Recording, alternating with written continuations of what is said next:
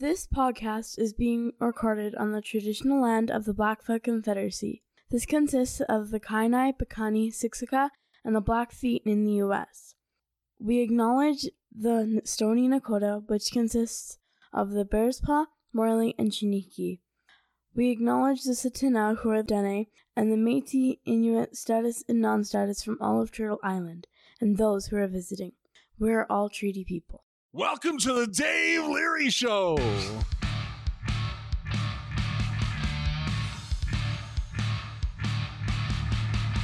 Welcome to the Voices in Recovery podcast, brought to you by Freedom's Path Recovery Society in Calgary, Alberta, Canada. Thank you for tuning in.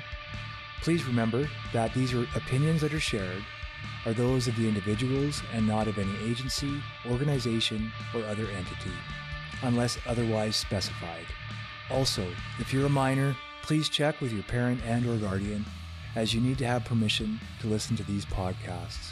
We will potentially talk about violent subject matter, sexual content, and difficulties human beings face on their day-to-day lives in recovery.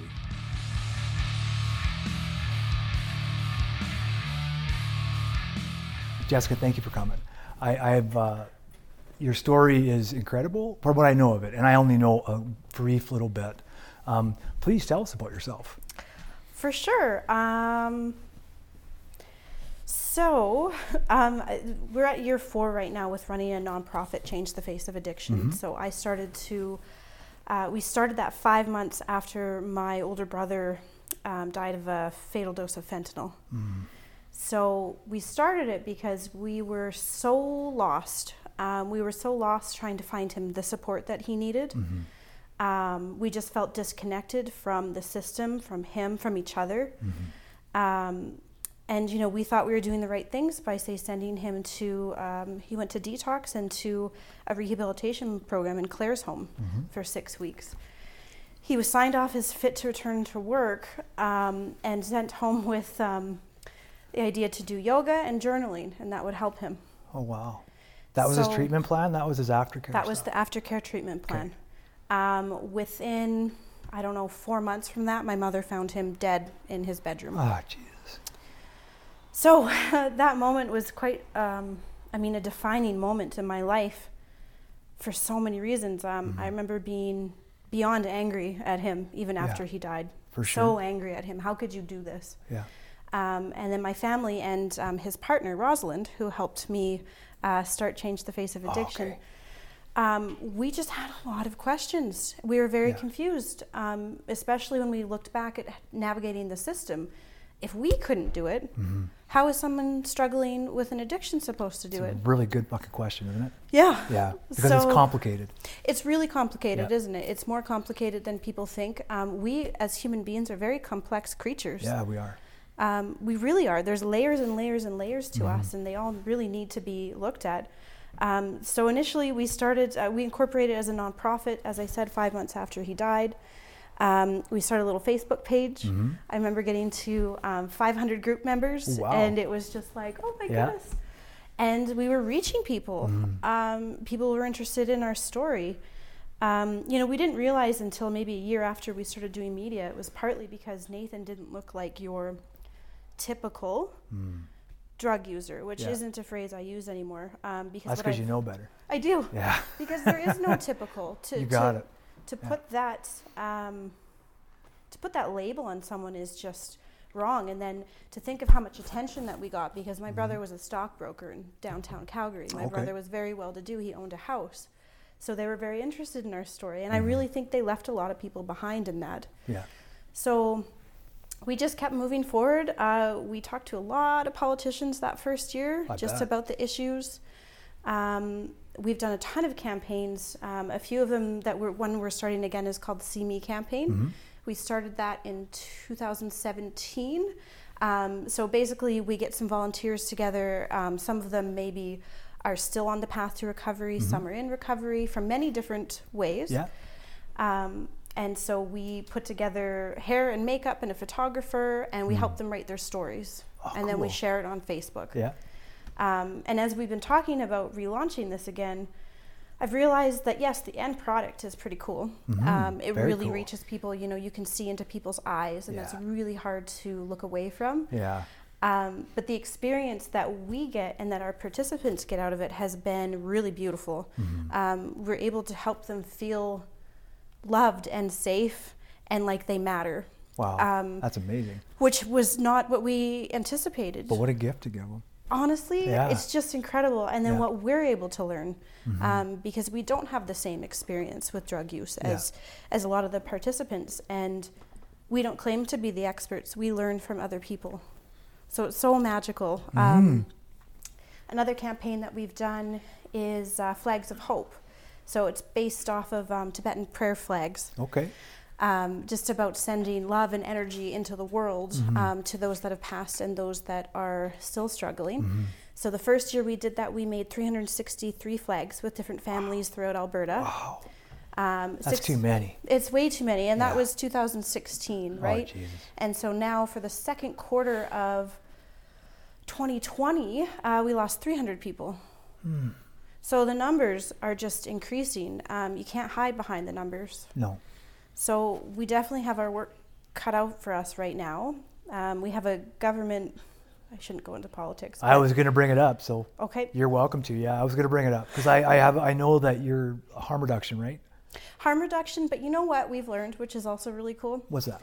We have learned that harm reduction is under the umbrella of recovery. Yep. We've realized that in our first couple of years of advocacy, we were Mhm. really, I guess, looking, not looking down, but we made people feel like we were looking down on abstinence based recovery and Yeah. abstinence based programs. Mhm. Um, so we had some really interesting conversations with some people, and that's how Mhm. they they reached their recovery was abstinence. And Yeah. they told us straight up, we feel like you are negating um, our experiences. Mm. So we had a lot of discussions after that, Yeah. and we realized that our language is important on so many different levels, Mhm. and that we really need to bring abstinence, harm reduction.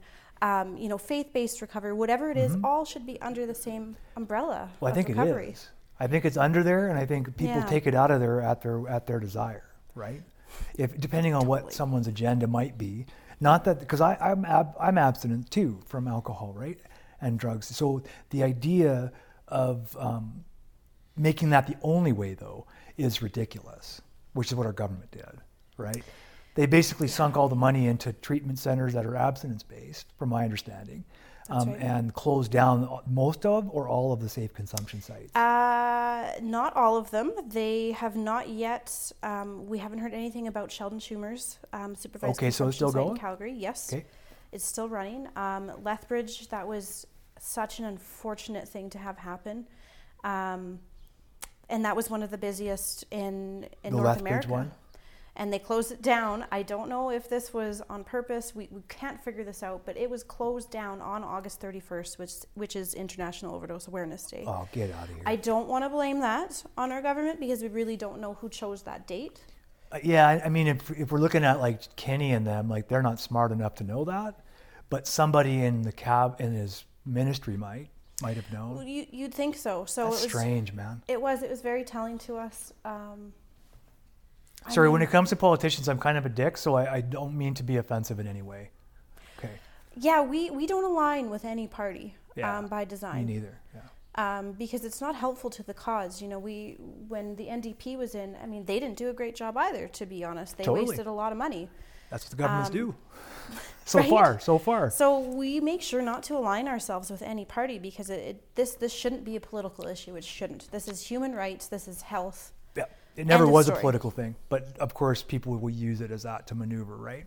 Well, of course they Yeah. do, right? To make sure that the majority are happy. Yeah. Um, one of the most interesting things I've learned is about the history of the war on drugs over the last hundred years and Mhm. how our policies that are still in place today, and yes, in Canada, are based Mm-hmm. on racism. Yep.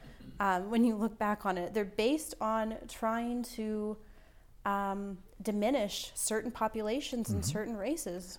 and and demonize, right? Yes. Yeah, like I mean, I think I w- I don't know if it was you that posted it, but it was a I can't remember when it was either, but it was specifically about that, right? About the history and how cannabis was made illegal because people said, first of all, that's how black men take advantage of white women, right? Mm-hmm. Which is obviously horse shit, right? Like we don't have to say that today, do we? That, that's not true. like, because it's obviously not true, and it's not like a, a demon. Um, so yeah, the history is is quite profound actually, and intricate, right? It's almost as though somebody uh, wove that whole thing right on purpose. Well, Almost. they did. Yeah, I know. Harry Anslinger. I know like way Yeah. too much about him. The yeah, tell us about that because I don't have all the history. I just have bits of it, right? So Um, it's been a couple years since I read that book, but Mm-hmm. for one, anyone interested in knowing more, read Johan Hari's Chasing the Scream. yeah, Um, you know, yes, as an individual, he's had some some issues in the past, but the story that he developed from his four years of traveling throughout the Yeah. world is incredible. yeah, And so that's how I learned about Harry Anslinger. So he was Mm-hmm. the first um, chief of the Federal Bureau of Narcotics, first commissioner, yeah, um, in 1930, I believe. Um, his portfolio before that had been um, alcohol prohibition. oh yeah, So when people got their beer back, mm-hmm. um, his department didn't have a lot of money. So they had to create something. So he is quoted um, during the era of prohibition saying that cannabis or marijuana is the word that they, they use a lot. Um, because they made it a Mexican word, right? That's a Spanish right. word, or it's not It- they- Mexican, but connected it to Mexico, kind of. that's right. So that it was it was a stigmatized word Yeah. right off the bat. It really doesn't mean anything. Yeah, Um, so I really try to use the word cannabis now. I Um, appreciate that. That's that's important. It is because it's another, you know, way of pushing people, like stigmatizing an entire Yep. group of people, right? Because as soon as you think marijuana, it's, it's a very Spanish-sounding word. Mhm. Um, yes, a lot of um, different drugs come out of Mexico, but that that's a whole nother that's a whole other history lesson. Is Totally, and we don't want to. We don't have to get into the war on drugs because I, I followed Johan Johan Hari, and I agree with so many things Mm-hmm. that, that he has said. Um, and the ter- the idea of the drug war is fucking absurd. So, uh, sorry, we can talk about it if if that's Hey, th- helpful. you know what? I what, whatever you're interested in. I mean, I'm interested so in what you're doing because and and where where it came from and what you think because what you think about it is very important because you're coming from it from a different perspective, right? I feel I feel like I Yeah. think we are, and that's kind of why we just keep pushing forward. I Mm-hmm. mean, Rosalind herself had no prior knowledge of drug use. Mm-hmm. Um, or sorry, she she's just never been that type of person. Yeah. Um, as a teenager, I, I've dabbled in certain things and Mm-hmm. had my own issues. Um, but the story that we've been told is so wrong that um, drug use is a moral failing and that Mm-hmm. you are not worth it. It's it's so wrong. And I thought that up until a few months after my brother died. Strongly, I felt Mm. Yeah. that. I was like, why would you do this? Mm-hmm. Um, and then I learned, I mean, I did learn a little more about his history that I didn't Mm-hmm. know prior to his death. Um, again, the holes in the system and the fact that stigma is really killing people. We're not taught to talk about our feelings Mm-hmm. Yeah. and our problems and our drug use Yep. and what we do to make ourselves feel better, unless it's alcohol, of course, right? That Mm-hmm. Yeah. seems to be the It's romanticized, it's okay to do that. Yeah. apparently. Yeah. you know, which makes no sense when you look at the numbers for, um, you know, the health determinants of people who Yeah. have a problem with alcohol as well. It's and nuts. how many people how many people die from sobering up from alcohol versus other drugs? It's exponentially higher. Yeah. Alcohol attacks every part of the human being, like every part of our system, right? Yeah. Well, you Yeah. know that, but Well, no, but so just detoxing from alcohol can cause death. So how can that be considered a safer chemical? But of course, I, again, I, I won't get in the way. Sorry. no, no, my goodness, no worries. I this stuff agree makes me ma- so what honestly before you got here i was just telling telling darcy and sam like i just came from kind of a uh, situation where uh, an addictions doctor um, does some talking right and um, I, I am blown away by the ignorance. Like I, I left there i got in my car and i was like did i just hear that May like the correctly? Yeah i'm not going to say it on the air. I'll tell you after for sure. We can absolutely talk about it after. The reason i'm not going to say the name is just because we're, there's still like ongoing stuff and my hope is is that his mentality can evolve. That's my hope because i think he's a really smart man and so it was really hard. That's what i mean. I was like kind of in shock. So as we're talking i apologize for the outburst but it's kind of like ah part of my brain's throbbing. Because what where you're coming from or what i've seen and you can correct me if i'm wrong um, from what I've seen about the page and what you guys are doing with changing the face, um, is it's trying to be compassionate where there's no compassion, right? And in order to be compassionate in that in that specific place, I think we have to get out of the way, right? Like we have to because not everyone is going to have the terrible misfortune, right, that you've had to go through for your men- mental change, right, for whatever shifted. And thank God, right, because that's a terrible thing, terrible thing for any family to go through, right? And I don't know that there's a worse thing in terms of for your mom, like when you're talking about the difference in grief, right? Obviously, there, there's different, equally important, but, But different, different. yeah. And um, anyway, now I'm kind of rambling a bit, but so the idea is is that the doctors tell us what's right, but what but the doctors don't know, right? So not everything. They can't. How could they possibly? What, what is your take on that? Because when I said doctor, you knew something. You had a, like a there was a definite awareness, I should say. Not necessarily specifically the same doctor, but the idea.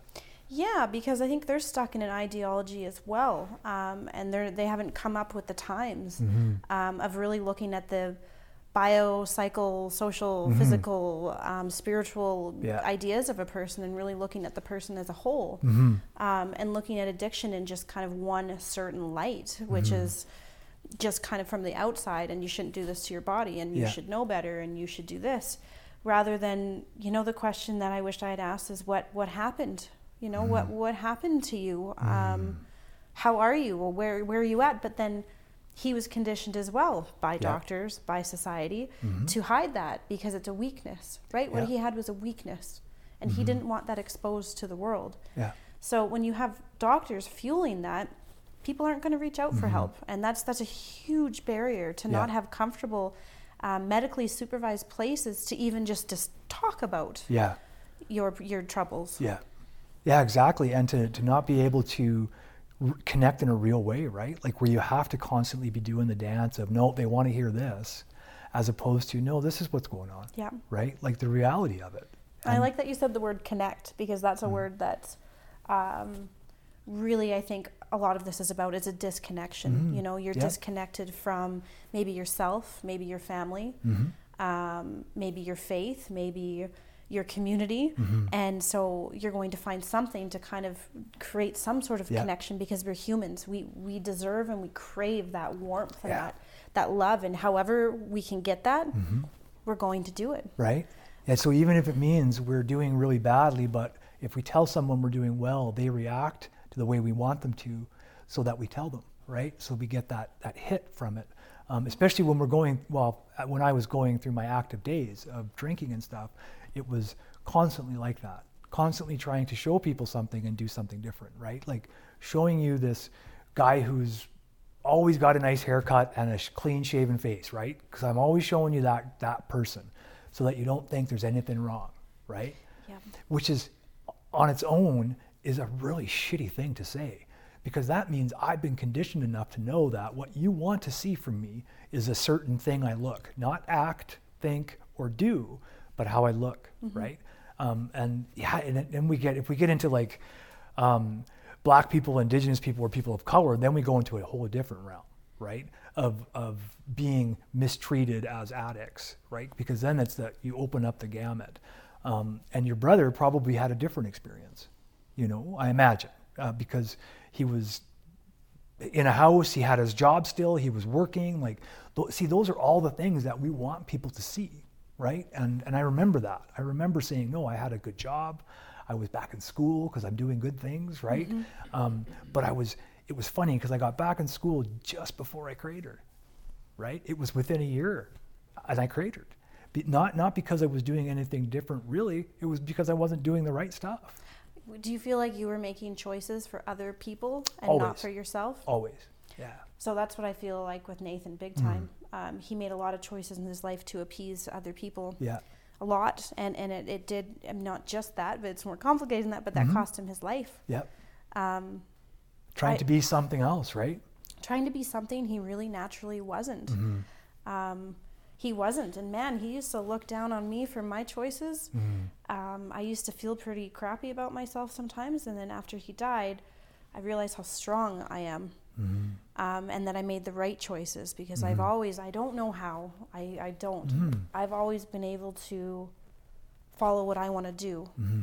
and and be stronger because of that. And if I'm interested in it, you know what? If I'm not going to make money doing this, I, I am interested in it. So Yeah. so let's figure that out. Money's never been, Yeah. you know, my end goal. It's not the motivator. Yeah, so I mean, I'm not gonna lie, I feel really bad that like I'm okay. I guess Mm. I don't know if that's a strange thing to It's. say. I I think it would be. It's like almost like survivor's guilt, right? Like yeah, maybe in a different kind of way, but I could see that. you know, and people think again, maybe it was you know parenting. Mhm. That's one of the reasons people spiral, um, spiral out of control. And I mean, I'm living proof that that's not true. There are eight of us kids growing up. Um, You have all- seven siblings. Yeah, Wow. um, yeah. Congrats to your folks. I, pff, I don't know how they survived. Me neither. Yeah. Way to go. I know. Um, but for me to come out of that so okay, I mean, is really interesting. Mm-hmm. Um, yeah, it was a crazy childhood. Nothing, a- and I have no trauma attached to me, so I suppose that helped as well. But yes, survivor's guilt. Yeah, I guess, I guess I do. I mean, if, if you were if you related to him that closely, like for most, it could be. I, I don't know, of course, right? We were close before Yeah. he became kind of an asshole. to be honest. yeah, I'm sure. I'm sure he did become an asshole long before it became the like, Yeah. the fatal problem. Yeah, I mean, I guess if I could change anything, I, I, I wish I, of course, had knew everything I do now. Yeah, I, I really yeah. don't look back and kick myself for that because it's not, you know, we use the phrase "you only know what you know" at the time. and you cannot know what you don't. No, Right? Yeah. um, so I guess I just wish, you know, Rosalind and I both wish that we just had had different conversations with him, Mm-hmm. Um, and that he felt safe enough to, to talk to us because I would have, yeah. I would have understood that a lot more than him being cold and kind of an asshole Mm-hmm. and then and then what what do I do with that? I didn't know what to, Yeah. to do with those feelings Mm-hmm. like and I guess that's what we want to help people deal with as well is it's okay yeah. to be confused. It's okay to be angry. Mm-hmm. Um, you know, you just need a safe place to talk about this with people Yeah. going through a similar thing Yeah. so we can build community and Exactly. feel safe and connected to each other Mm-hmm. and then you know whether we reach out to our loved one that's struggling how we help them that's that's Yeah. very complicated as well um, but i guess that kind of speaks to the word enabling that um, basically i've just stricken from my vocabulary Mhm.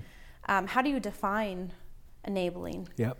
Um, I don't think that's a fair phrase for anybody. You know, I, I know some mothers that are doing the best they can to just keep their children alive. Yep. Is that enabling? Um, some would some would say. some would say. Yeah. Um, one mother I know, she says what she does is she has very healthy boundaries. Mm-hmm. And then so whatever she does that, that falls within those boundaries, that's loving her child. That's not enabling. But at least Mm-hmm. Yeah. she's put those boundaries in place. And I think that's a lot healthier to Mm-hmm. think of, of things in that way Agree. Yeah. because when you love your child and you're trying to do whatever you can to keep Mm-hmm. them safe who, who are you to say Yeah. that you're enabling them to be a drug user you're just aiding them Yeah. I, I don't think that's fair for parents to have to deal with that Yeah, I don't either. I, I think it, it makes it harder. It makes it harder to work with families too. Um, and don't get me wrong, like I, I kind of have an idea what I think enabling is, but Right. at the same time, it doesn't mean that it's true, and it doesn't mean that it's right, right? Like it doesn't mean that it's right for me to say that about someone. see and that's beautiful But like, I had to learn that, my friend, by unfortunate circumstances, right? By having to work with parents who've lost their children to this illness and other illnesses and um, work with them through the grieving process. And it is honestly, if you can go through that and still be cold and distant and say, yeah, it's abstinence or else, you're out, well, then there might be something missing in your chromosomes, like in your DNA, right? Because the truth of the matter is, if there if it wasn't for some enabling by parents and siblings and and I'm guilty of it too, right? With my own brother when I was young, uh, but the idea is not I just can't see it because if the, if part of the problem of addiction is lack of connection, which we obviously lots of us believe is, um, and also un, undiscovered or undealt with trauma, so many things contributing, right? Um, but it's now I lost my train of thought. He knew I, love was it. Going you're there too. He's like, dude, you better make your point.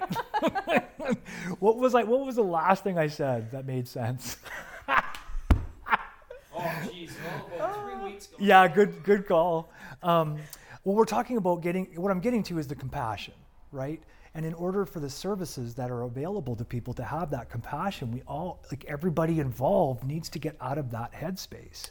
Yeah. Right? Because I, I get it. People say oh, the safe consumption sites, you're enabling them, blah, blah, blah. You know what? You're right.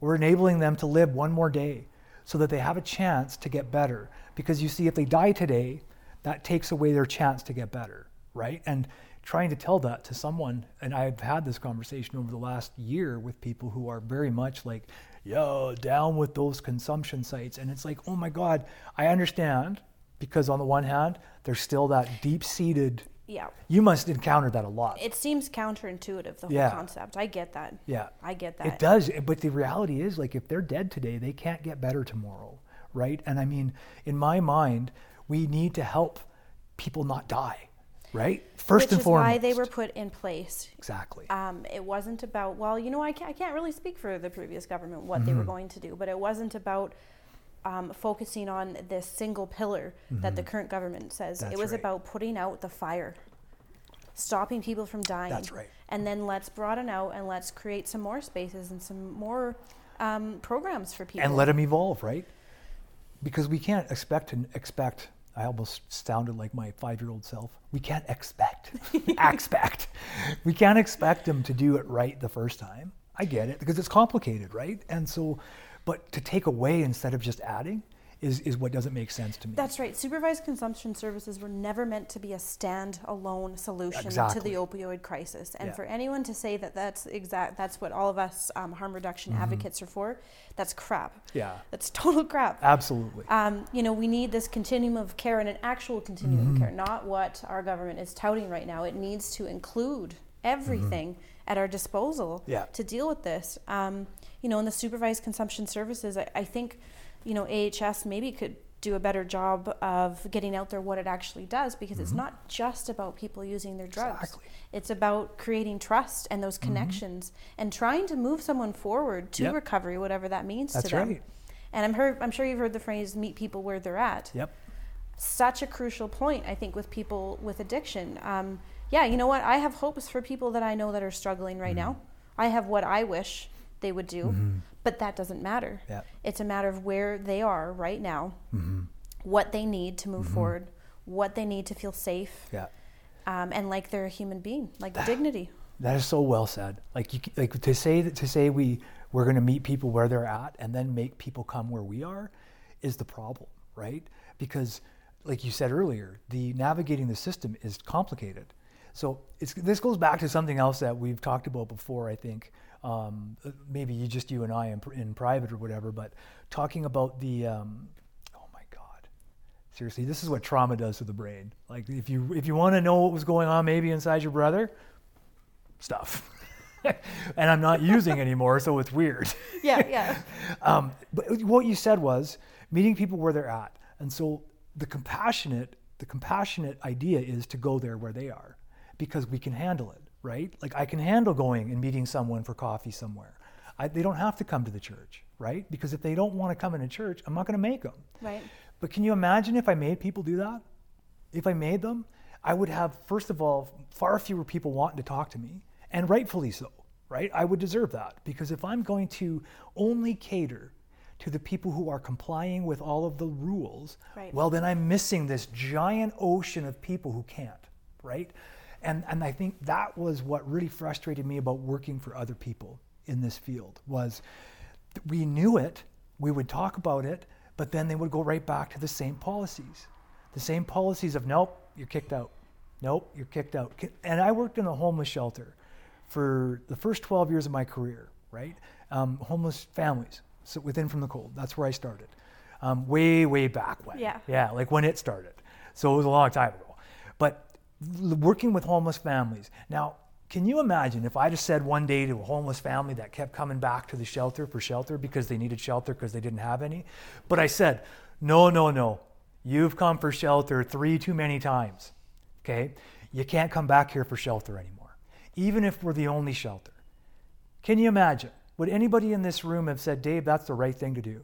No, none of you would have said this because it's not the right thing, right? That's why we never did it. So, why would it be any different trying to treat some other complex issue? Because we've come to t- we've come to understand that homelessness is complex, Very, right? Very. Right? Like if I imagine for a second if I only let people in the shelter who wanted to get off the street one day, first of all, I'd have five people in line because they're in that position. You're just trying to survive.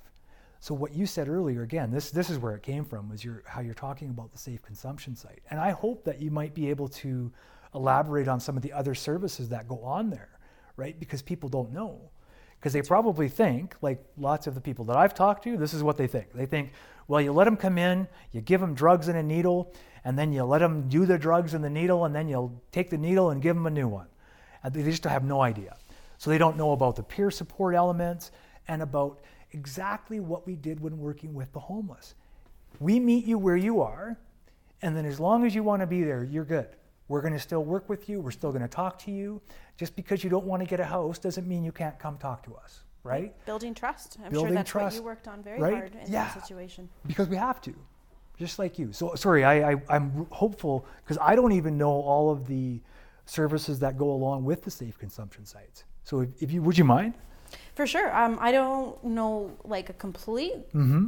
completely what happens in there, but um, I know that they refer people to counseling, Mm-hmm. Um, to housing first programs, um, to other modes of of Support. recovery of support, which Yeah. might be um, injectional injection opioid agonist treatment, Mm-hmm. which is a program they're actually shutting down. Mm. Um, that particular program is for some of the um, some people who are intravenous users who have tried every other way to to get to recovery and Mm-hmm. Yeah. it hasn't worked. Yeah. So they go in, they have a safe um, injection by, Mm-hmm. by a nurse, and then they can carry on with their day. And people Yeah. don't see that. I mean, I, again, I, I get that it's counterintuitive, but then that person is able to function and to work on ever other aspects of their Mm-hmm. life, right? To try to find a home, to try to fix some relationships instead Yeah. of going out there and, and you know maybe committing some crimes to to get what they need. That's right. Yeah. um, and that's a great thing. I mean, to move people forward is a great Yeah. thing. Like, how much crime do you think by just one person going into that program, not having to go and steal, rob, whatever it is they have to do, deal drugs to get the drugs, right? Do any of those destructive things. But all they got to do is go there and they get the help they need for the day, right? Just for the day. Yep. And but that's what it's all about, just for the day. It helps stabilize them, Yeah. yeah. and to focus on other things because basically what we've been taught is take away the drug, Mm-hmm. Deal with the person, but you're taking away the only thing that they have that's getting them through the day. Yeah. So that makes no sense. You want to set them up with other supports. Yeah. You want to work on some things and then say, hey, like, how are you Mm-hmm. feeling? Well, I mean, not that I'm a counselor, but sound like it sometimes. Um, and then kind of work with that drug use, right? Give them some Mm-hmm. Other things in their lives. Um, yeah. Um, and to go back to that, the phrase meet people where they're Mm-hmm. at. We have done something a little bit further with that phrase as well within our organization and Oh, how we cool. deal with the general public Yeah. um, which is we meet the opposition where they're at as well, unless you're a politician, then you're fair game. Yeah. Um, Mm-hmm. Yeah, but, you are. You know, if you're on our page and you're talking about your child and you're calling them an addict, we're not going to correct you on that because where you're at is different. Mm-hmm. Yeah. Um, if you're someone who is completely against supervised consumption Mm-hmm. services, I'm not going to make you feel shitty for thinking that way. Mm-hmm. I'm going to meet you where you're at. We're going to have a conversation about it that maybe makes sense. Maybe we can both learn something Mm-hmm. from it.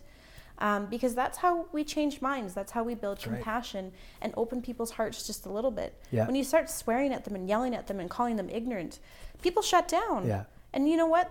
They deserve, that's okay. They deserve to do that. They're in their own space. They walked their own path to be where they are today. Yeah. as well. And you don't know what that is. So, Yeah. So it's really important phrase in our organization that Mm-hmm. we talk about every week at our meetings. Okay. Wow. Um, because we need to show compassion to Yeah. the to the people that don't agree with us. Yeah, that's very important. It's very important, right? And and there's nothing like inherently like we've had all kinds of people come on and, and talk about different ways to stay sober, get sober. Some are 12 steps, some aren't. Like there's all kinds of because there's you know like you said there's a big umbrella. I, one of my friends used to say there was a big boat where you can all fit on the boat, right? But I like the umbrella because it's all recovery, right? And so because it's all recovery, uh, I don't come into contact as much anymore. But that's also because the rooms have been shut down Right. where where a lot of the where a lot of where a lot of the abstinence only mentality seems to live is in a lot of 12 step rooms and um, because it's not present in smart rooms So there's an interesting difference I found by going to Smart Recovery and 12 Step. And I, I sobered up in 12 Step. It works for me, right? It's worked for many. It works for lots of people, absolutely. It's a wonderful thing, but not for everybody. Like that's one thing I noticed within the first five years was, holy crap, I can see why people don't like this, and I can see why it doesn't work, right? Um, but the the rea- the smart recovery meetings they don't do that. They don't talk about abstinence like it's the be all and end all. It's about management, right? And I get it. I could not manage the way I was. I needed separation from that chemical, right? To get better enough that I could actually see what I needed. Fair enough. For me, that's what it was. That's what it took. But not for everybody, right? Not not once do I think that's for everyone. Uh, uh, but the idea of it not being valid is also not true, right? It's all valid.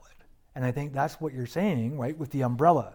The idea is that even if, if it's, so I say even if it's faith based, even because it's like, I don't, I don't even know what to say about that right now, but even if it's faith based, whatever it is that works, right? Absolutely. Because even if it's Jesus, if someone says, "Man, I found Jesus and I don't need to drink anymore," fantastic, I think good so for too. you, right? Like, yeah, And that's something I had to learn, okay, right? yeah, Which was which was tough, but you know, I, I think I spent a lot of time focusing on my brother's um, where he was at personally, just him. Mm. Yeah. And um, we're not a spiritual family. We have respect, you know, Mm-hmm. for, for people's beliefs.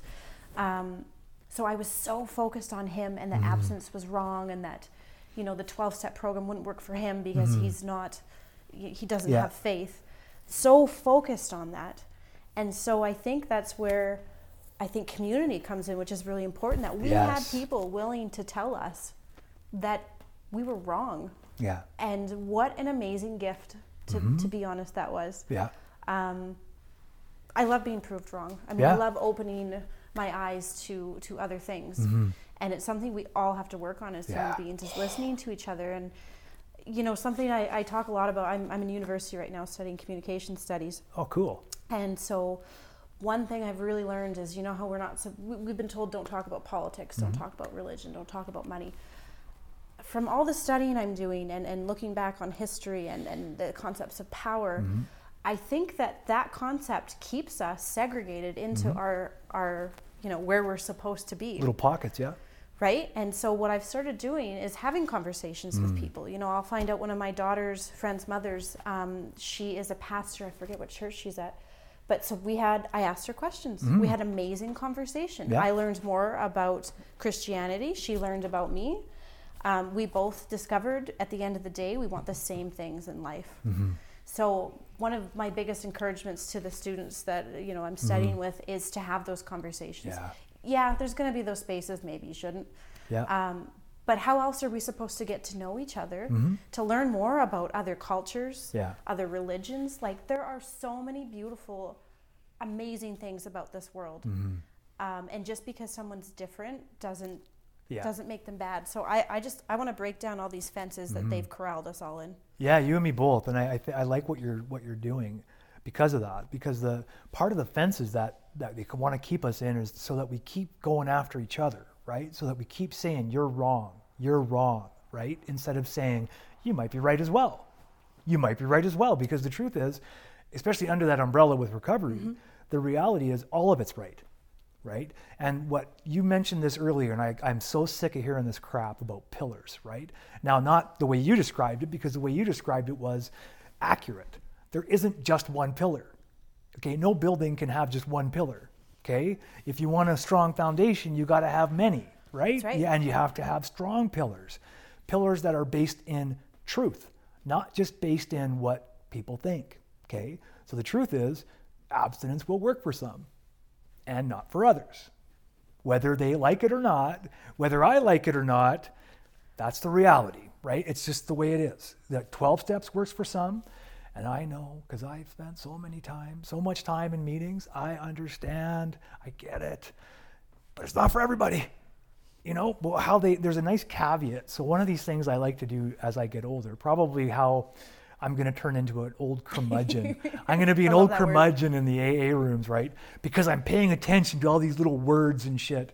And there's like a, and I can't remember the quote I was going to say, but th- there's part of the book, and it's re- there's all kinds of neat, interesting um, opposites in the books, contradictions, right? Okay, And, okay. And, and the reality is, everything about faith is going to have contradictions, right? And there's nothing wrong with having faith, of course not.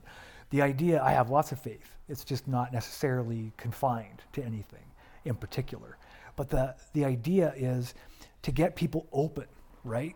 And, and when I read the book, um, I actually get opened by the book, whereas some people get closed by it, right? And, and they fixate on the limits of it instead of the openness of it. Because really, what the book, yeah. the book talk it tells us it says we do not we are not experts on this. We do not have the only answers. It says it right in there right? Talks about it because they knew that we're different. We're complex. They talk about problem drinkers alcoholics. There's all these different variations right? But what's happened over the last hundred years since they wrote this book is that we've solidified what used to be flexible. Just like with the bible hey Yeah. Yeah. Like well, like with many things. with many things, right? And and so this has now become a manual for some people, not for everybody. My, I'm so grateful every time I go to a meeting and I see the room filled with young people. It makes me happy, and the older people like really scared. really?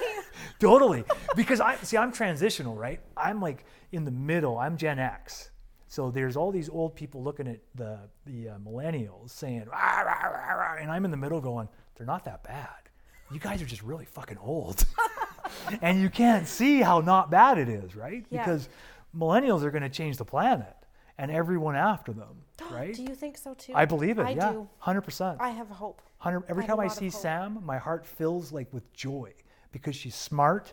She's like she's a kid, but she's smart. She's got a, a ability to stand up for herself and to articulate like where she's coming from, and I know that's going to change it. Like we're not going to be able to turn away from it. By the time Sam and her generation is probably in their 20s, there's going to be a lot of things on fire in this country, right? And I Mm-hmm. hope so, right? Because we need that. There, th- that's the old dinosaur mentality. Oh my God, weed is so bad. It's the devil, devil's lettuce. Someone called it devil's lettuce. Oh my goodness, I've heard I that. laughed I've out heard that. loud, yeah. And there's like a bunch of memes people send me because I am harm reduction, right? Like I, but and I'll tell you the truth. So you you mentioned, what was it like to go through the transition for you from abstinence to the harm reduction, or was it the other way around? Like after your brother Well, passed. Well, you know, I guess it was abstinence to harm reduction to abstinence and harm reduction. Yeah. Okay. Accompanying other things. Yeah. Um, I don't want to say abstinence though, because you know I It's believe many of of. us want an altered. We, we we look for an altered state of consciousness, and I say that because I chased that a lot in my adolescence. For sure. Um, I still chase it. I just chase it differently. I, and I do too, right? There's so many ways you can get to that, and Yeah. it's such a natural thing. Not for everybody. I know people that they're they're not looking for that, but I sure was. And this is and anyways, my, the society didn't really help me with that. Anybody who tells you they don't want to feel better is probably lying, right? If someone says, "Yeah, I never want to feel better than I am right this minute," I'm, yeah. I'm like, mm, I don't know if that's true. What were we talking about? Oh, to to Sorry. no, no worries. So I'm not gonna lie. When we started the our nonprofit, we Mm-hmm. didn't the words harm reduction. No idea what they meant. Yeah. So we didn't just decide these things Mm-hmm. were great. We didn't just decide that supervised consumption services was a good idea. We studied Yeah. things. We researched. We Yeah. talked to people. We talked to families that had been through, and that is the conclusion that we came to. Mm-hmm. Yeah.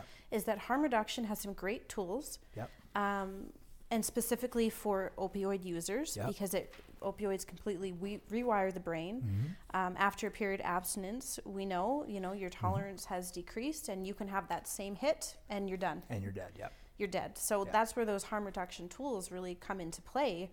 Um, and then, yeah, you know what? The goal for many people would be abstinence. So it's it's this it's this continuum that is Mm-hmm. Yeah. should be flexible. Agreed. Yeah. Um, yeah. so you so you went through the process of the research though. Yes. And and to experience it so that you could make an educated decision. That's right. Right, with based on all of the evidence, um, as much as you could gather. As much as I could gather, Right? yeah, yeah, yeah. I don't want to say all because obviously none of us know You all can the never, evidence. ever, Yeah. and anyone that claims that in any field, right? Thank you very much. That's Yeah, bullshit. bullshit. You can't. Um, Yeah. I think we should always be willing to learn new things. Yeah. Always.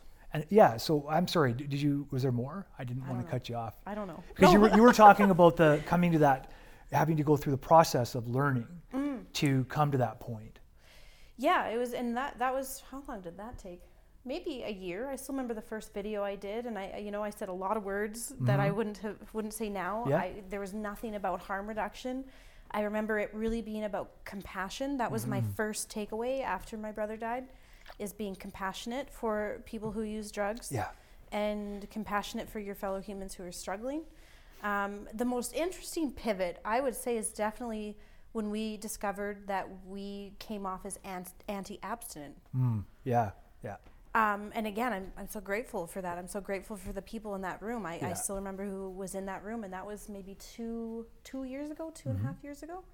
Um, yeah, that's where we need to leave, space to learn from each other because Yeah. we can pivot. We're, we're supposed to. We're supposed to take in new information, Mhm. and we can change our minds. We can change our tune.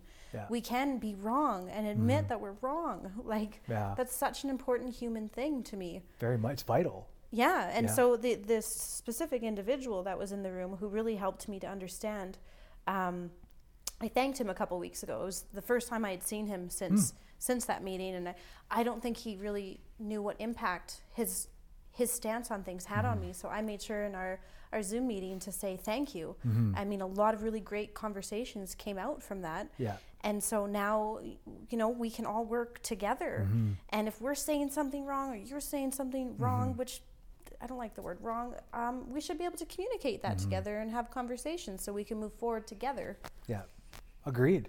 Yeah, because did you find that the conversations with like family members and other people who maybe lost people or or people who just couldn't get well, like did you find those were the stories that helped shape along with the research, whatever uh, the research was outside of that? I consider that research.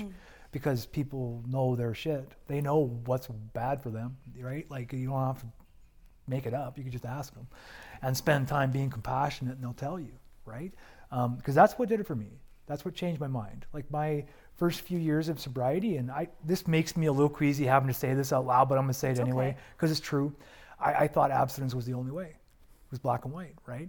And then um, the universe has a way of like reshaping us, I know. right? Yeah, we'll you let it- definitely know. You If definitely. you'll let it, man, like, Yeah, and it, so apparently I did. I started doing the work, really getting involved in in doing some of the uh, written work to get better, right? Because I knew part of my problem when I was out there was I was rigid, like I was black and white. Everything was, everything was either yes or no. There was no alternative. Gray areas didn't exist.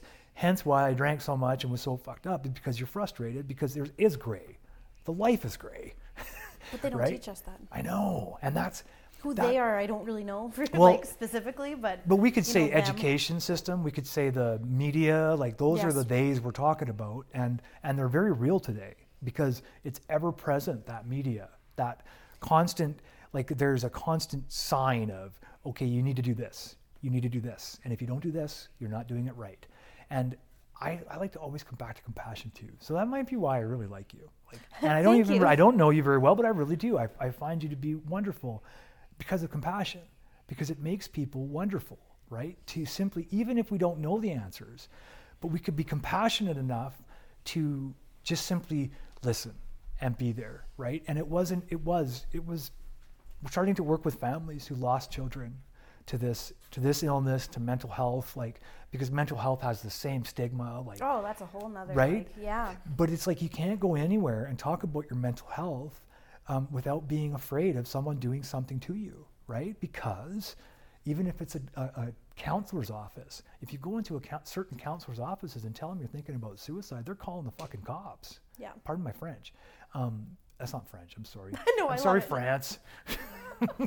I'm sorry, Quebec. French people. Yeah, all the French speaking people on the planet, I'm sorry. That's not a French word.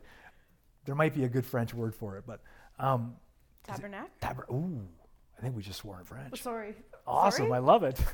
What to say, I don't know how I know that. Okay. but yeah, it was the compassion, right? It was looking into a parent's eyes who had just lost their child and having to like in my brain, I would never say it out loud to them, like, oh my God, he should have been better. Obviously that's right. The reality is, is when you start, it's the first time I met with a family and I was going to help them with their service for their child. It broke all those barriers, right? Like whatever was in my brain about it was gone. It just couldn't, it couldn't withstand that kind of like face to face with real people. It wasn't theoretical, right? It wasn't a theory that, okay, abstinence works for me, so it must work for everybody, because that's where I was coming from, Yeah. selfishly, until this started to unravel, right? And then compassion set in, right? Because I think that that is the only way to address this, you know, whether it be addiction or mental health. Totally. Did, did your brother have mental health issues as well that he tried to get help for? Looking back, for sure. Did he try to get help? Mm, No. No, hey, yeah. No, he he was hidden behind. Um, man, he had the most effective mask Yeah. anyone I've ever met in my life. Really, you hey? would not, you would not have known. Um, he did an excellent job. I mean, he Yeah. trained himself right too. Um, looking back, yeah, there were some mental health things Yeah. Mm-hmm. going on. There was some trauma again that I, I don't want to get into, but No, that I, okay. I discovered the day after he died. Yeah. So when you couple that trauma with mental health that's never been dealt with, Mm. um, and then you know illicit drugs, man. Yeah. I mean, they help you solve a problem. That's what people don't get. They're not Yeah. the problem. Yeah. Yeah, you're right. They help you solve it. And it's like uh, someone asked me, Dave, like, was it were you always an alcoholic and you're drinking? And I'm like, probably. But the reality is, it worked for a while. Like it, it worked. It got me through my teenage years, and I couldn't talk about what happened to me as a child. I couldn't. I, I couldn't acknowledge it. That it like all of the things, Yeah. right? And so of course, alcohol was a good bedfellow because it helps you not think about those things. Yeah, it gives you courage. Yeah, I had Give- major anxiety when I was a teenager, so I Yeah. self-medicated all the time, all the time. I mean, from 13 to 18. Yeah. um, and I'm really grateful I didn't have, you know, something to attach my drug use to. Yeah. Um, I was able to just say, okay, I'm I, Yeah. I'm out. I'm not going to do this anymore. Yeah. And you know, one story I can remember is, so there's a group of us girls that um, all had some issues with drugs. I'd say from 12 to 16, Mm-hmm. 18. Um, and you know we all parted ways after and some of us did well some of us didn't do as well Mm-hmm. Yeah. but i was reading through um, posts from mom stop the harm Mm-hmm. and i read through this uh, mother's post about her daughter who had um, a lot of problems and she she used heroin and ended up being straight fentanyl and she Mm-hmm. died and then i scrolled to the bottom and it's katie it's a friend of mine that Mm.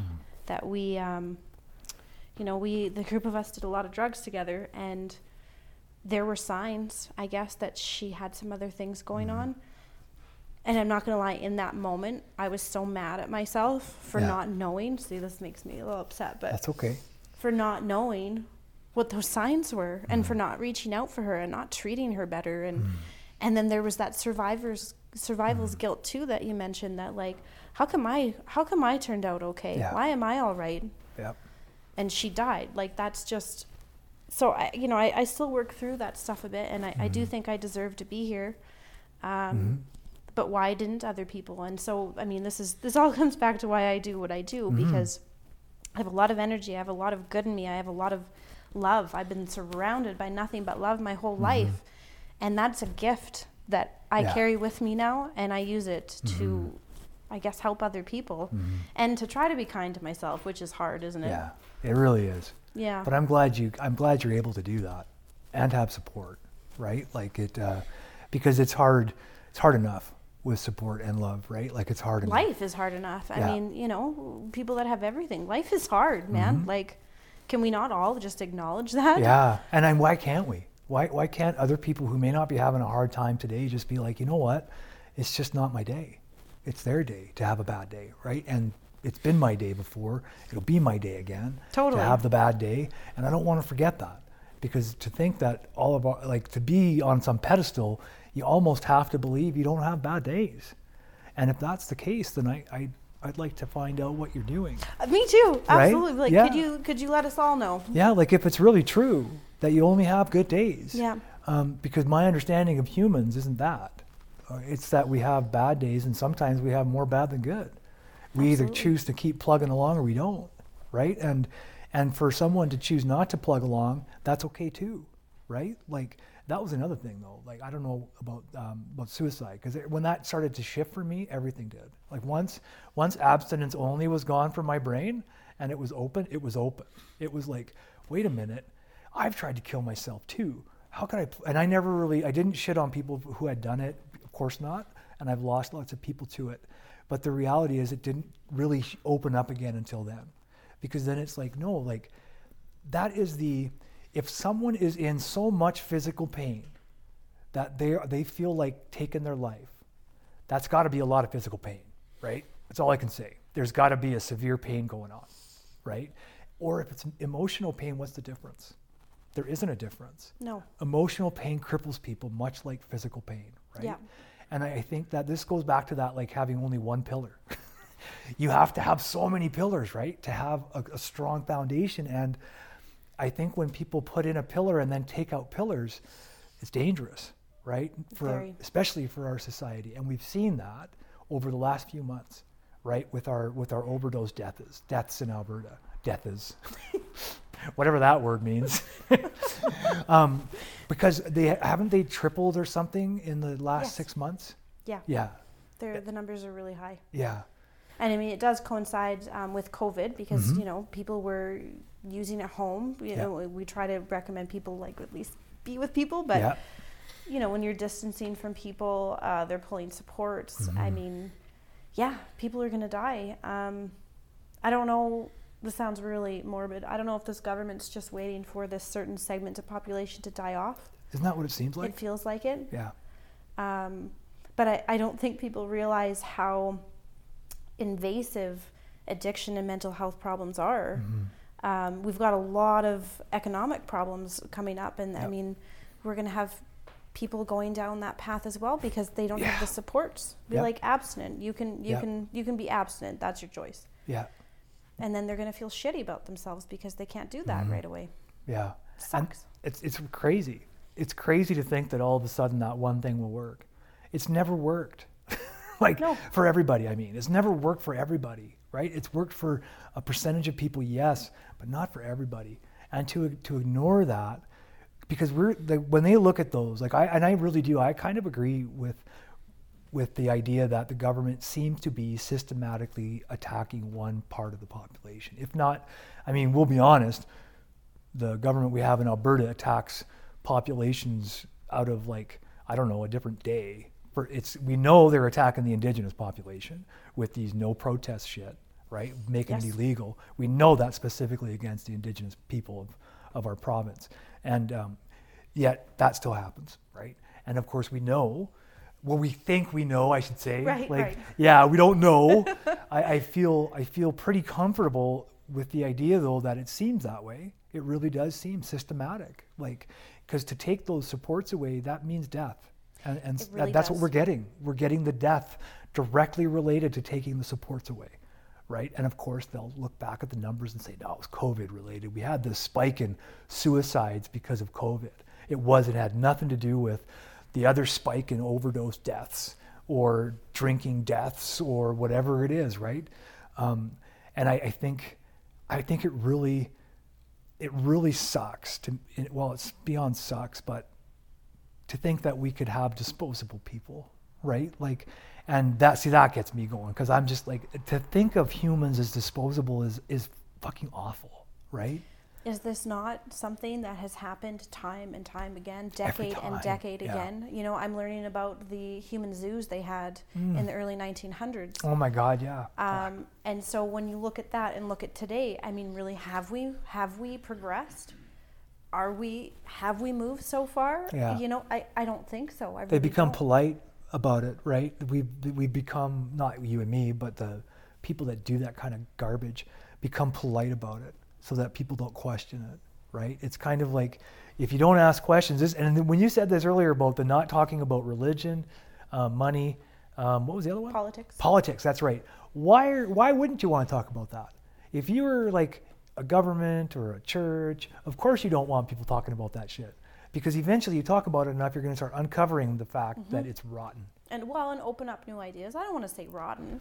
There's open rot. up new ideas, Yeah. right? Like people don't, you know, those in power or whatever, you know, power Yeah. isn't just a central thing. Mm-hmm. Uh, don't want us all to get along That's right.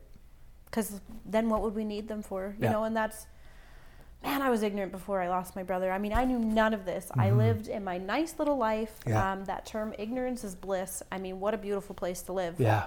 Um, but all of this history I, I, I've now learned, and Mm-hmm. You know, you can't go back. You can't. You can't.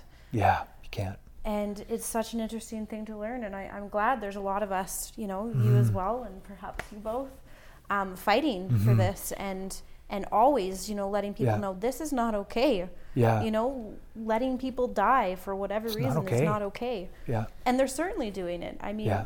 you know, they're pushing this abstinence space. So if you are a person who uses substances and you don't fit into this box, Mm-hmm. Then, well, guess you can't be helped. Yeah, and that touches on another another part of this that really gets to me. And I know why it happened. It's because we're afraid. Like we don't want to deal with people who are are hurting still.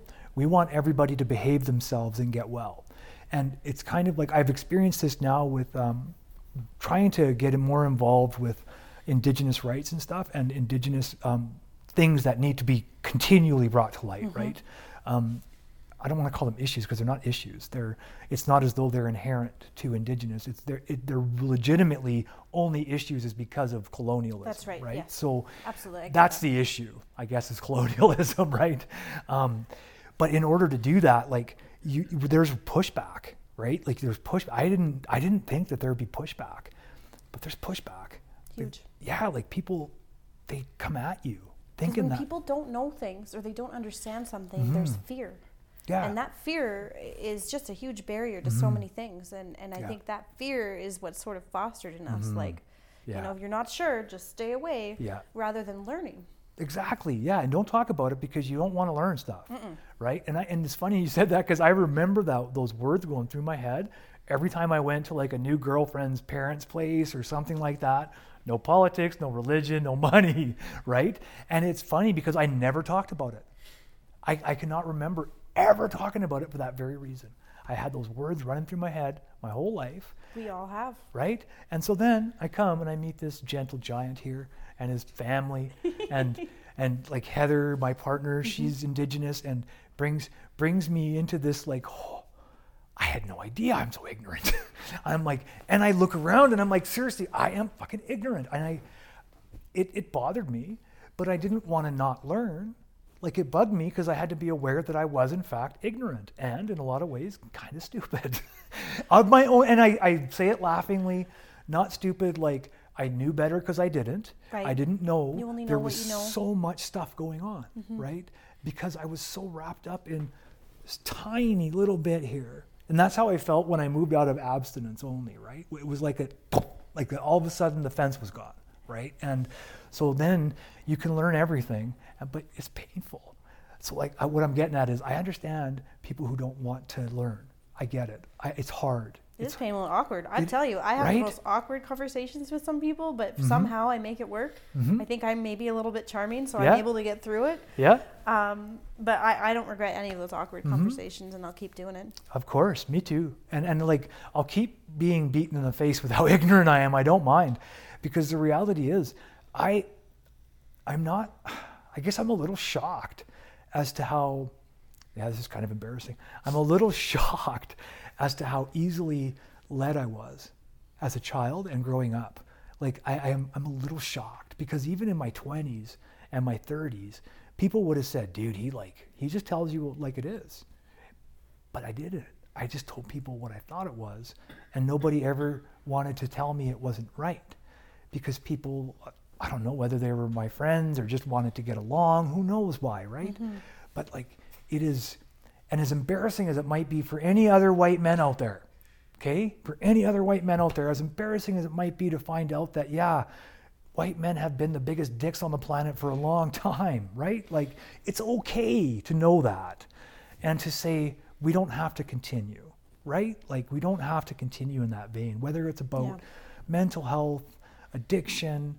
Um, and I, I don't even want to, I can't even bring up like indigenous stuff because that's a whole episode and probably a month, right, of episodes because there's so many ways that we've, that our government, I'm going to now be specific, that our government has absolutely endeavored to separate indigenous from the rest of the of Canada. Yes. And to make them an enemy, right? And I know when I say that out loud it sounds really harsh, but it's true. The government has attempted, federal, provincial, municipal, whatever it is, has continually, maybe not so much here municipal anymore. I don't really know what the what it's like there. But federal and provincial, absolutely. They just simply don't care. They, they don't, they continually look at um, Indigenous people as though they're not people. And that bleeds off into, into citizens, right? Of course it does, you know? And um, anyway, that's why I didn't want to bring it up, but I did anyway. Because that's a whole nother. It is a whole nother I know thing. it is. I know it is. Yeah, and um, but the an addiction to mental health is big enough, right? Like it because it affects everyone. You know, no matter there's no there's no border on that, right? That stuff affects us because wherever there's loss of connection and there's trauma, you can guarantee you're going to find us, right? People like me who are drinking themselves to death or using themselves to death, and honestly, what they might just need is someone to say hi. How are you? I know. right? Like, and I see, I, I'm getting teary because we don't do that, right? Like, we don't do that to people. We don't, we don't walk down the street, and, and I'm guilty. That's why I'm saying it. We like, some I'm starting to do it more and more, but it's still awkward for me to do it because we're not, we're told not to. We're told no. If they're not complying, leave them alone, right? Like, complying with what? Like it's Right? right. It's fucking madness, and it. Oh my god. Sorry No, I I, I hear you. rip the cord out of my thing here. Um, but it's madness, right? Like we become so against each other, you know. And um, yeah. Anyway, sorry. I just gonna take a second. You don't want to edit that out. You want to leave that. Leave that as a when you want some blackmail. When you want to blackmail me. Yeah, you'd be like, dude, you remember when you cried? it was at four minutes and five seconds. Well, it goes to show though what a what an important issue this is and, and just treating our fellow human beings Mm-hmm. regardless of what they look like, where they're at, um, treating them as Yeah. humans, right? Yeah. Because those in power have done such a great job in dehumanizing certain segments of population so it's easier to discard them. Mm-hmm. Right? I mean, this is all by design. Yeah. And They've done an excellent job of separating us all from each other. And there's such beautiful things we can learn from each other. And so, again, I, Yeah. I'm just going to keep doing what I'm doing and have the awkward conversations and encourage Mhm. other people to have them. yeah. Because what else? What else am I supposed to do, right? Like, Yeah. you know, I used to think I'm only one person. What fuck can I Mhm. change in this world? And I don't agree with that anymore at all. Yeah. Because I can make someone else feel good in, yeah. I- in one second. Yeah. I have that choice. I have that power in Mm-hmm. me. And you know what? If I have helped one person have a better day, Yeah.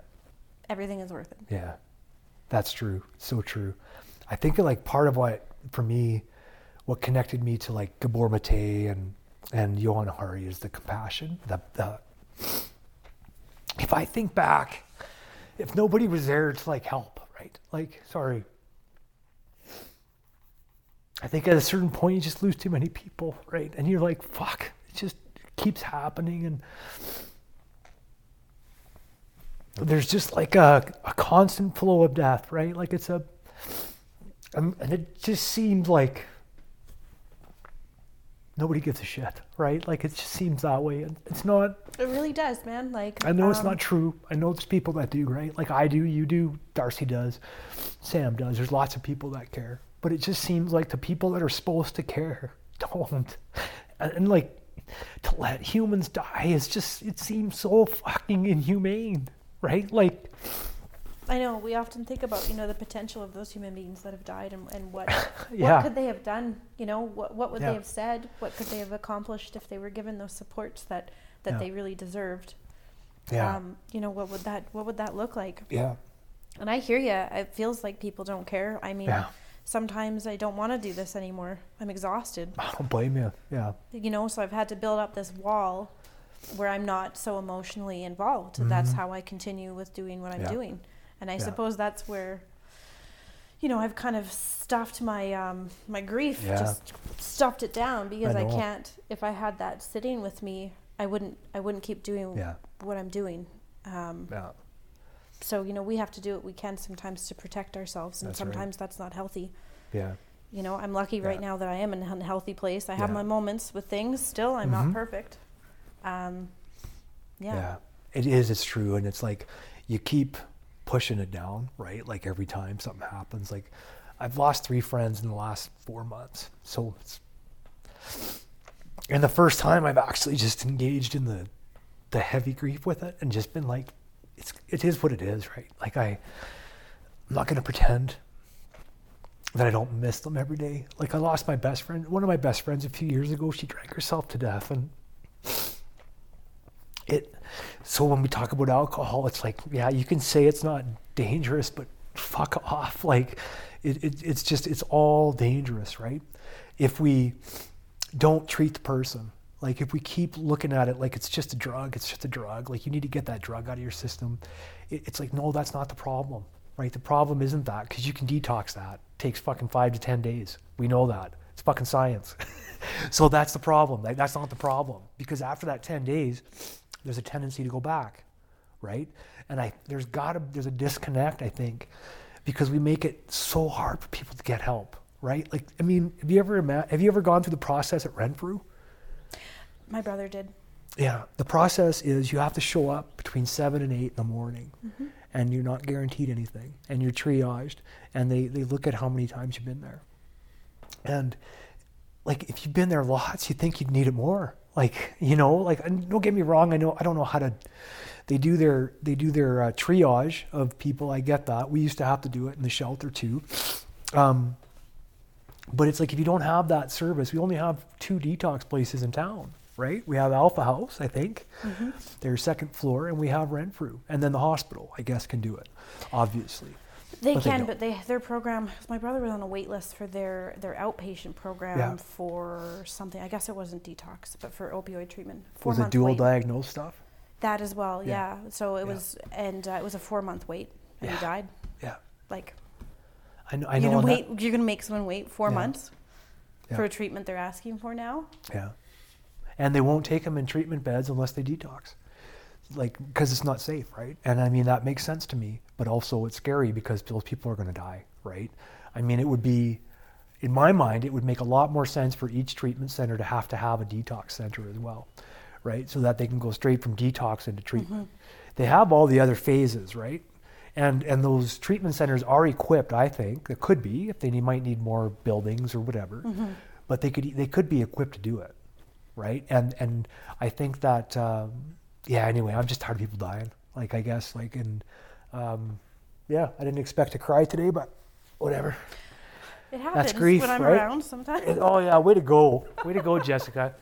You're welcome well, back. I think people feel, you know, it's something that. Because I'm thinking about your make brother. People feel comfortable. Yeah. Um, because I'm really good at listening, Mm-hmm. and I want to always have a safe space around me, Mm-hmm.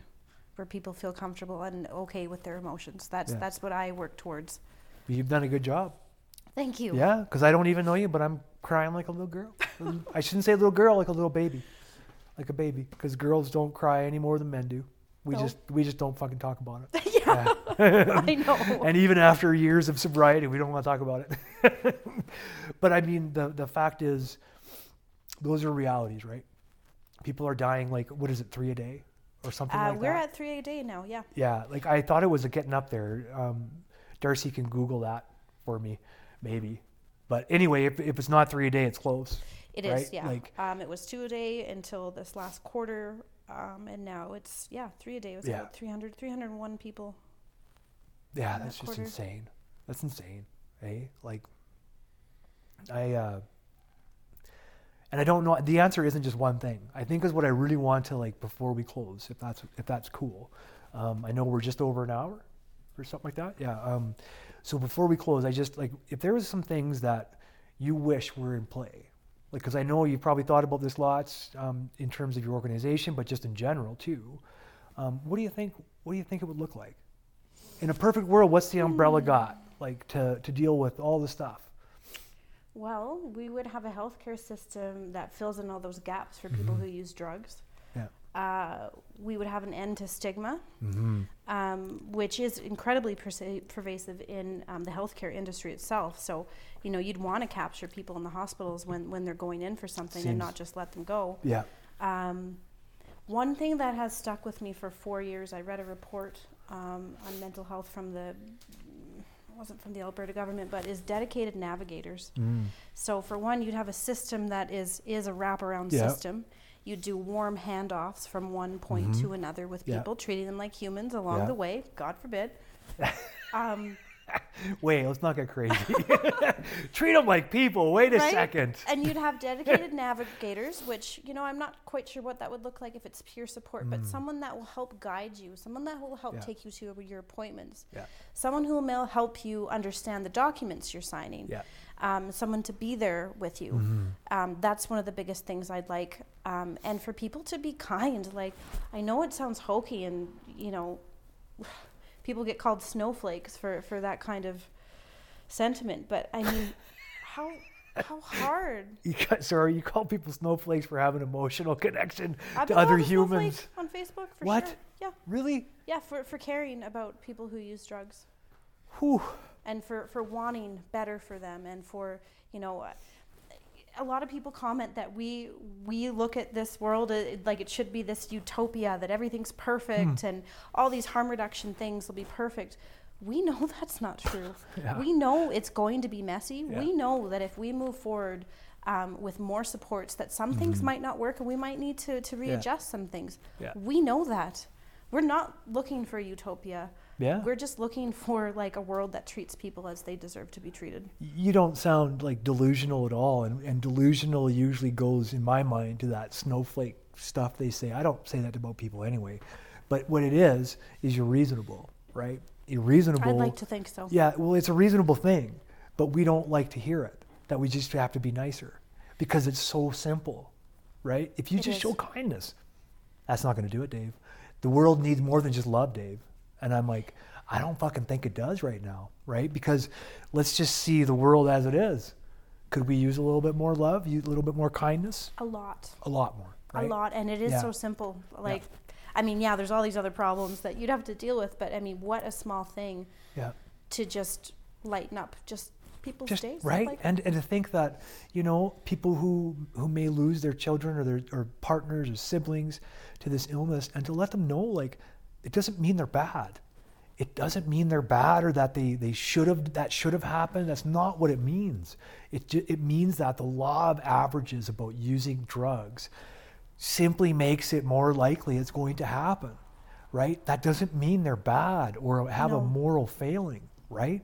Because it, it's and for, so when I when I brought up survival's guilt, I, I obviously that's what I go through quite often, right? And I know that. I recognize it almost every time, you know, like right away. Uh, it's because I survived. I shouldn't have. I don't deserve to be here any more than anyone else, right? And the fact that I'm here simply identifies to me that I'm supposed to be. That's all, and nothing more than that. Because I don't, I don't, for my mind, I don't believe I deserve it anymore than my friends who've been who've been taken or your brother, right? Like those, and so those things are always hard for me, because the reality is, I'm just here. I didn't do anything special, right? That your brother didn't do. I didn't. It, the only thing I did different was I didn't pick up a bottle again, right? That's it.